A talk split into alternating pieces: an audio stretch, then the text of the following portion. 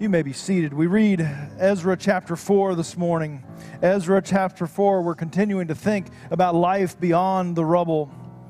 It says, Now when the adversaries of Judah and Benjamin heard that the returned exiles were building a temple to the Lord, the God of Israel, they approached Zerubbabel and the heads of the fathers' houses and said to them, Let us build with you, for we worship your God as you do, and we have been sacrificing to him ever since the days of Esarhaddon, king of Assyria, who brought us here. But Zerubbabel, Jeshua, and the rest of the heads of the fathers' houses in Israel said to them, You have nothing to do with us in building a house to our God, but we alone will build to the Lord, the king, the God of Israel, the king as Cyrus, the king of Persia, has commanded us. Then the people of the land discouraged the people of Judah and made them afraid to build and bribed counselors against them to frustrate their purpose. All the days of Cyrus, king of Persia, even until the reign of Darius, king of Persia.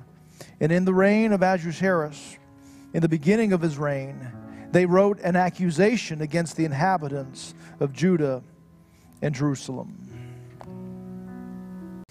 All right, if anyone here is a fan of lawsuits or legal injunctions, this is the Sunday for you. that's just what that all was uh, was filing injunctions against one another. Before we dig in too deep uh, any of you have a travel horror story a trip that seems like it was booked by uh, john candy and steve martin? Everything that could go wrong possibly could go wrong uh, went wrong. I remember one year we were coming back from seeing family in michigan and we barely got out of michigan with the snow. We had to fly through uh, atlanta. Atlanta was delayed delayed. That never happens but uh, delayed delayed delayed. They couldn't find find our pilots. We couldn't even find a seat on the floor uh, of the airport. We finally begged our way onto a flight to Jackson, Mississippi. Not that we'd ever been to Jackson, Mississippi uh, before, but it wasn't Atlanta, which made it look good. From Jackson, Mississippi, we rented a car to get back to Alexandria, Louisiana, where we could find our luggage a couple of days uh, later. Our luggage was still frozen, even as it landed in Louisiana and drove home.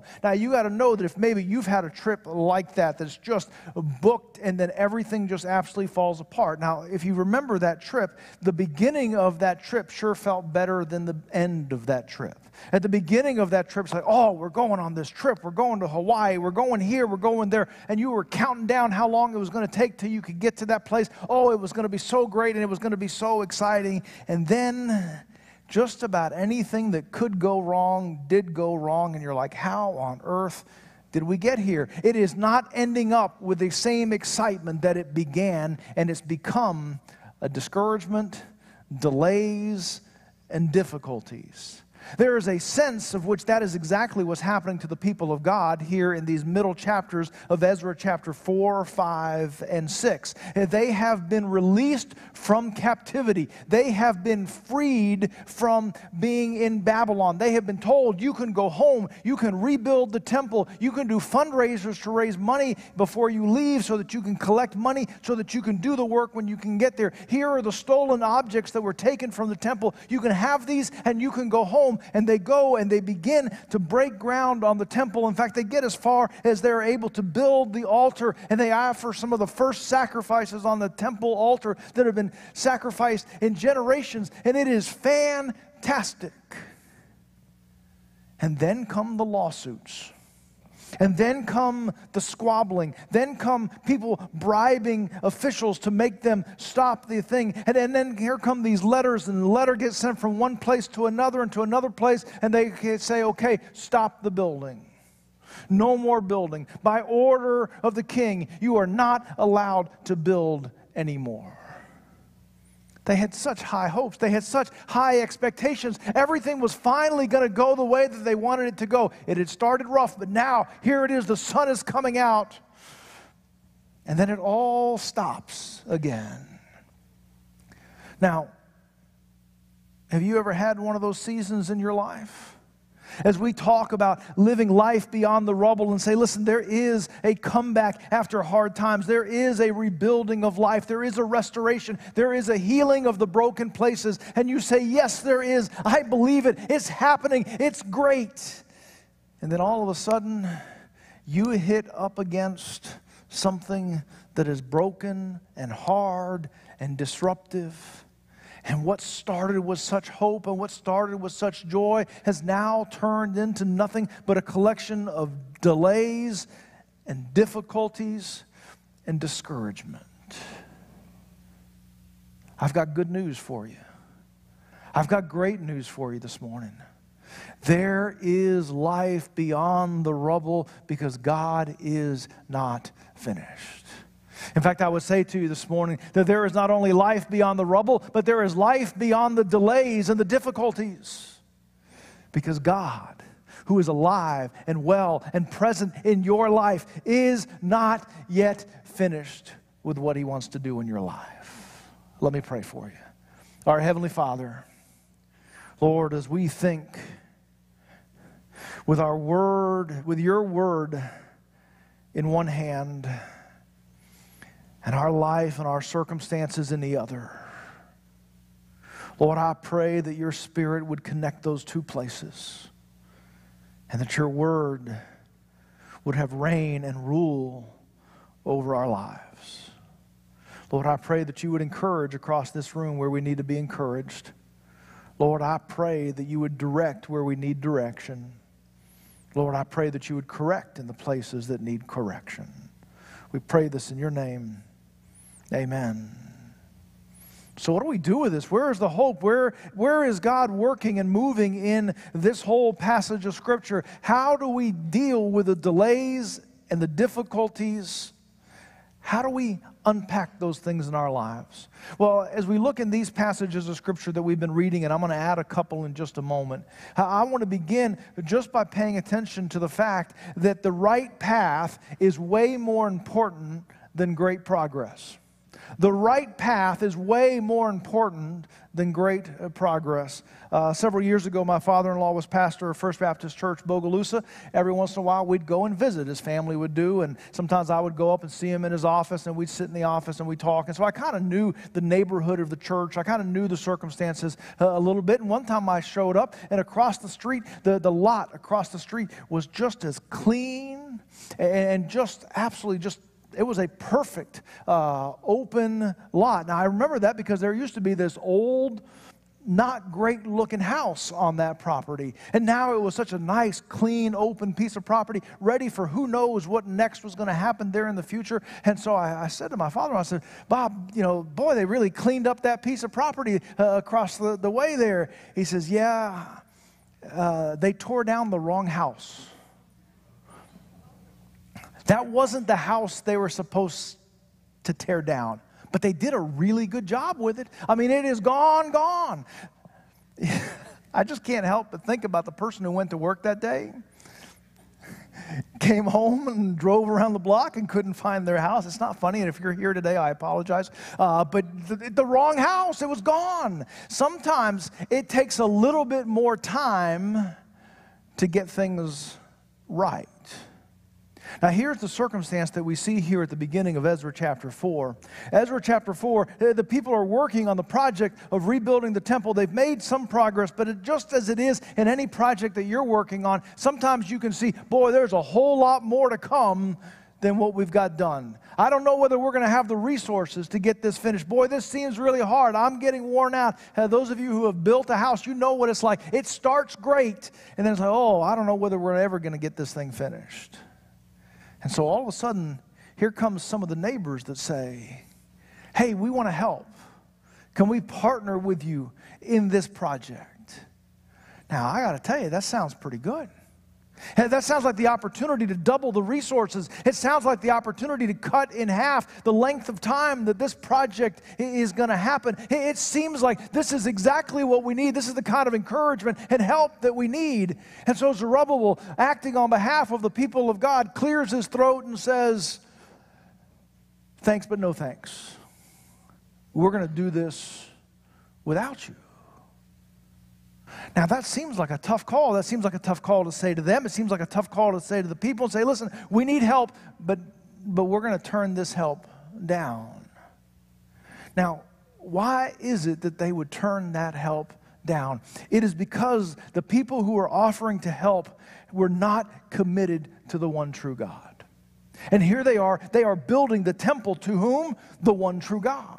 They are building this temple that's going to be a representation of the presence of the one and only God. And so the people who are going to build that need to be the people who are committed to that one true God. Now, listen, the neighbor said, Hey, we, we, we worship your God, and uh, we, we, we've been offering sacrifices to your God from way back. But here's the truth simultaneously, what it tells us in the book of Second Kings is that simultaneously they continued to be creating and making and building idols and worshiping idols. And so while they said, hey, you know what? We'd love to add your God to all the other gods that we worship. We'd love to have this. This would be a great community center right here in Jerusalem that'll just gather. It'd be a great place for us all to get together. But Zerubbabel had to say, no, no, no, no. This is a place for the worship of the one true God. This is a place that the people who are building this has to be committed to the one true God. And if you come in here and you partner with us, while you are continuing to worship other gods, we're going to lose everything that God has returned to us from the first time that we were disobedient and unfaithful to Him. Now, listen, it would have been a whole lot easier to double the manpower. It would have been a whole lot easier to bring in all of those resources. They could have moved along a lot more quickly. And in fact, they had to pay an additional price. Not only did they lose the help of their neighbors, but what we saw in the passage of Scripture, now their neighbors are their adversaries. And their neighbors are stirring up difficulty and stirring up all of these injunctions that stopped the progress for 20 years. Everything stops. Now, I do need to point out that there are two things that we need to do in the life of a church and as the people of God. We need to build a church that is committed purely and 100% on the things of God and nothing else. And we need to build in terms of our structure, our programming, our leadership, our worship, our ministries, everything that we do has to be centered on the person of Jesus Christ. And that's our message. We're not a great community center. We're not a great anything else. We are the people of God trying to do the work of God for the glory of God. That's it. That's the list. And as important as that is, we also have to be the kind of place that receives and welcome people who need to meet that God. You see, there's a distinction between the people who built the building and the people who were welcome in the building. In fact, if you take a look at Zechariah, and, and I'll read it for us because Zechariah takes a long time to find. Zechariah uh, chapter 8 beginning with verse 20, it says, Thus says the Lord of hosts, the peoples shall yet come, even inhabitants of many cities and the inhabitants of one city shall go to another, saying, Let us go at once to entreat the favor of the Lord and to seek the Lord of hosts. I myself am going. Many peoples and strong nations will come to seek the Lord of the hosts in Jerusalem and entreat the favor of the Lord. Thus says the Lord of hosts, in those days, ten men from the nations of every tongue will come and take hold of the robe of a Jew, saying, Let us go with you, for we have heard that God is with you. You see, they had to build that temple in purity and commitment, and they had to get that temple right. So that from that point on, that temple would be open to every person who was seeking after the things of God. So, here as a church, setting our agenda, setting our tone, setting our purpose, we've got to get that right. And we need to be exclusive in what is the purpose of our church. And then we are inclusive in terms of receiving any person who hungers for the things of God, no matter who they are or no matter where they come from. It is hard for a church to learn how to do both of those things. But I believe that's the calling of our church. That's the calling of every church to do that. But sometimes the right path and making a right moment, a crossroads moment, is far more important than making great progress. This cost them, it slowed them down. And in fact, it stalled them for 20 years. The right path is even more important than great progress. I would also tell you, though, that real traction, real traction comes when we prioritize what matters. For 20 years, the building site was silent. For 20 years, nothing happens. 20 years is a long time. Can you remember where you were August 1st, 2001? Unless you had a kid or got married that day, I bet you you don't remember where you were August 1st, 2001. 20 years. For 20 years, they would walk by that job site. For 20 years, they would walk by the site of the temple, and nothing stirred and nothing moved. And then it did. Now, there's no new proclamations. There's no new laws. There's no new anything except God sends a prophet. And the prophet says, Take a look around. In fact, I want to read from Haggai chapter 1. And if you thought Zechariah was hard to find, but Zechariah chapter 1 says this Thus says the Lord of hosts, these people say the time has not yet come to rebuild the house of the Lord. The conversation, I know we should, but it's not time. We'll, we'll do it later. We, we, there's a whole lot of reasons why we can't do it. It's not the time to do it. Then the word of the, pro, when, then the, word of the Lord came to the hand of Haggai the prophet. Is it time for you yourselves to dwell in your paneled houses while this house of the Lord lies in ruin? Now, therefore, Thus says the Lord of hosts, consider your ways. You have sown much and harvested little. You eat, but you never have enough. You drink, and you never have your fill. You clothe yourselves, and no one is warm. He who earns wages, so puts them in a bag with holes. Thus says the Lord of hosts, consider your ways. Go up to the hills and bring wood and build the house that I may take pleasure in it and that I may be glorified, says the Lord. For you have looked for much, and behold, it came to little. And when you brought it home, I blew it away. Why, declares the Lord of hosts?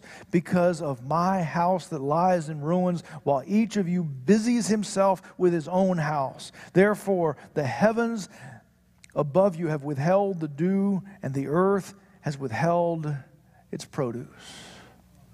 For 20 years, the job site is abandoned. And everyone has excuses as to why the house isn't being rebuilt. And the prophet says, I hear you, but you live in a pretty nice house yourself. You managed to find the materials, you managed to find the, this is nice paneling on these walls. You remember when everyone had paneling on their walls? I mean, this is, man, nice paneling. And yet the house of the Lord is broken.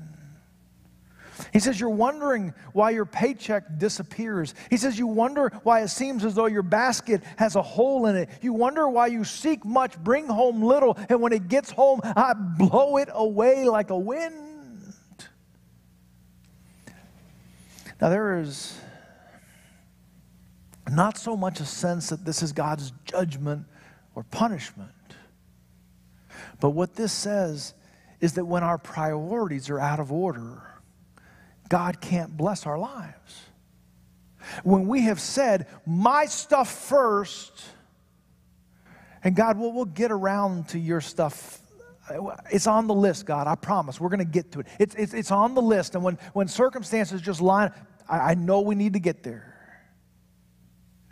But when we have prioritized our agenda over God's agenda, it's impossible for God to bless us. God will not bless what is out of order.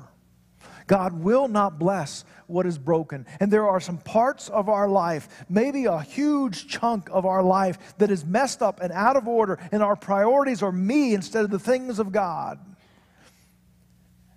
And we can't figure out why it seems as though our lives are missing the blessings of God. He cannot bless what is out of order, He will not bless what is broken. And as long as we're pursuing our agenda and our preferences and our stuff, it's really hard for us to expect the blessings of God to pour out on us. God says, Listen, you've been assigned to rebuild this temple. I, I, released you from Babylon. I gave you the resources that you need. I returned to you the stolen items. You have been given this task, and you quit. But you managed to build yourself a nice family room. God can't bless what is broken in our lives. We get real traction when the people of God flip that and say, we've got to take care of the things of God first and foremost. And then He'll be able to bless the rest of the pieces of our life. Real traction happens when we prioritize what matters most. We try to have a discipline in our staff meetings where on a regular basis we stop and we say, okay, what, is the, what matters most in the life of our church right now? Oh, there's an awful lot of things that we can be doing. There's an awful lot of busyness. But I would challenge you that one of the most important questions that you can ask in life is what matters most? And the answer is the things of God, the heart of God. Pursuing Him is what matters most. I would also tell you that the risk of obedience the risk of obedience, and there is risk in obedience. The risk of obedience is better than the safety of excuses. The risk of obedience is better than the safety of excuses. After Haggai's preaching, that work site came to life. Now, now notice there was no change on the injunctions. There was no change on the law. There was no change in the decrees. Everything that had kept them from building before was still in place. But prior to that time, the lists of we can'ts outweighed the lists of we will. And they had excuses left and right. And they determined and said the work is too hard. The people are too mean. We're not allowed to. We have failed before. We don't have the resources. We're going to look dumb if we start and we don't finish. No one will listen to me if I suggest we start the work. Excuses after excuses after excuses. But the Spirit of God stirred them and said, It's time to build. It's time to do the work. And here's the thing they began the work even though they had no sense that they could finish the work. They began without knowing how the story would end. You see, if we want momentum, you have to have movement. As long as you are standing still, you are going to be still standing.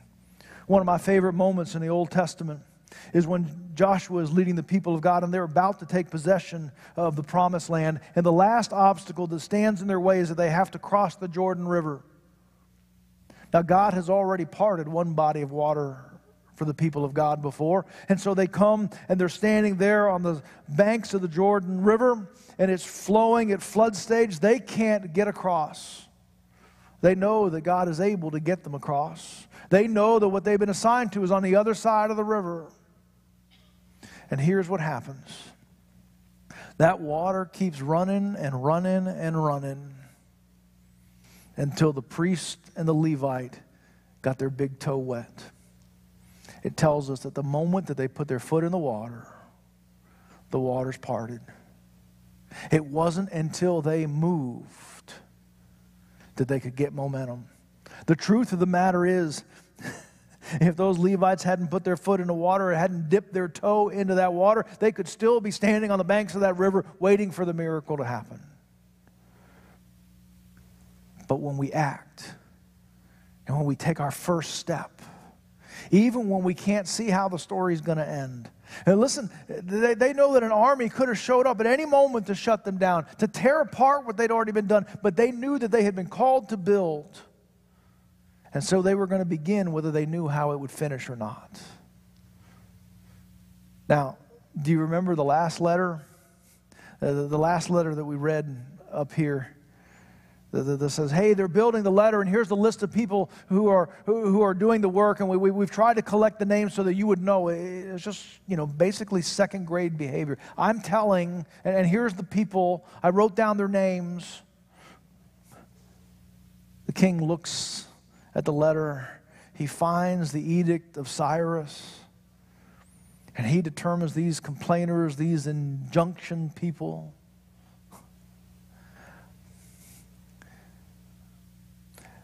are being rebellious against the king because Cyrus has said they shall build.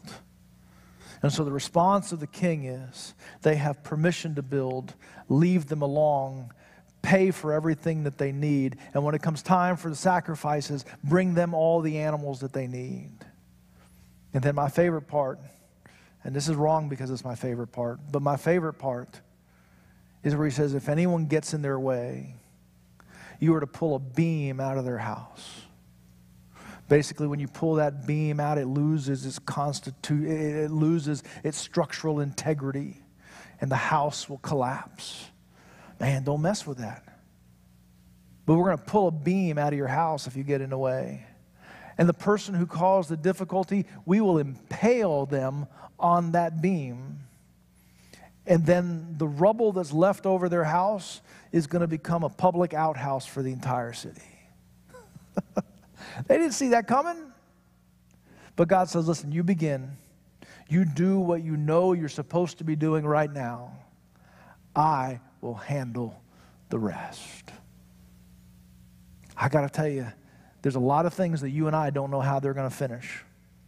There's a lot of things that you and I can't see the end of. But you and I are called to hit the beginning.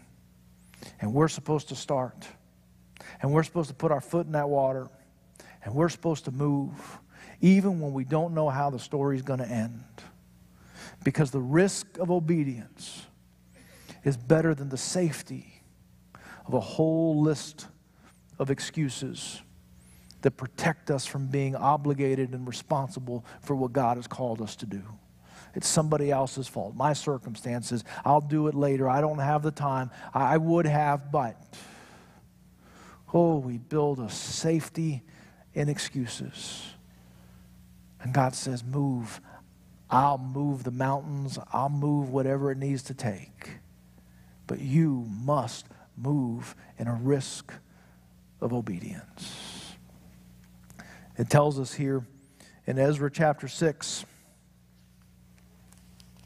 Ezra chapter 6 and verse 13, it says, Then according to the word sent by Darius the king, the governor of the province beyond the rivers, and their associates did all diligence that Darius the king ordered, and the elders of the Jews built and prospered through the pros- prophesying of Haggai the prophet and Zechariah the son of Iddo. They finished their building by the decree of the God of Israel and by the decree of Cyrus and Darius and Artaxerxes, king of Persia. And this house was finished on the third day of the month of Adar in the sixth month of the reign of Darius. It took a generation or more, but it happened. There was life beyond the rubble because God wasn't finished. So, what does this mean to you? Well, let me just mention a couple of things uh, this morning. I would uh, mention to you, I would encourage you in this week to honestly and humbly Ask God to show you a place in your life that your priorities are out of order. I got to tell you, that's a hard thing to ask. The reality is that right now, in this moment, if I were to say to you, Is there any place in your life that your priorities are out of order? Uh, no, I feel like I'm pretty good. I, mean, I came to church this morning. I, I'm feeling pretty good. It's probably in a blind spot. But if you will humbly in this week say, God, if there's some place that I've been busy paneling my house, while your house and your priorities and your agenda has been allowed to lay in ruins, would you show me? And I will rearrange that priority in my life. Secondly, I want you to find a piece of paper And I want you to write down one or two excuses that you've been safely hiding behind that's keeping you from being obedient to what God has called you to do. You got a list. I can't do this because such and such is standing in my way. This is going to happen if I do this. Man, we just need some excuse busting. Say, I don't know how God's going to work this out. I don't know how this is going to finish. But I know I'm supposed to start this. And I need to tear down any excuses are standing in the way between what I'm supposed to do next. Whether it's a spiritual discipline of spending time in the Word or praying, whether it's a ministry call on your life, whether you're supposed to get involved in some area of ministry, I don't know. But no excuses. And then finally, I want you to reach back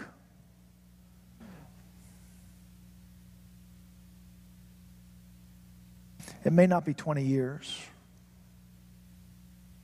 but there's something that God put on your heart some time ago that you were supposed to take care of. And it's been derailed. It's been, dis- it's been delayed. It's been discouraged. In fact, you've put it at the back of your closet and you haven't even thought about it in some time. My challenge to you is to dig back into that closet and find that thing that God called you to, that you set aside. And for whatever the reasons are, that it got dislodged. And I want you to pull that back out and say, God, what do you want me to do with this today? Because there are some things that God has been wanting to do in your life that have been on hold because you set them aside because you didn't think it was possible or life happened around you or whatever it was. Man, there, there's, there's at least one thing that you got to bring back out of that closet. And that God says, No, no, I, I still mean this. I haven't forgotten about this. Uh, you may have forgotten, but I didn't forget. And this is still true in your life. So ask God about those priorities. Man, blow up at least one excuse this week and reach back and pick something up that you put down that you weren't supposed to put down. But it's time for you to pick back up again. Let me pray for you.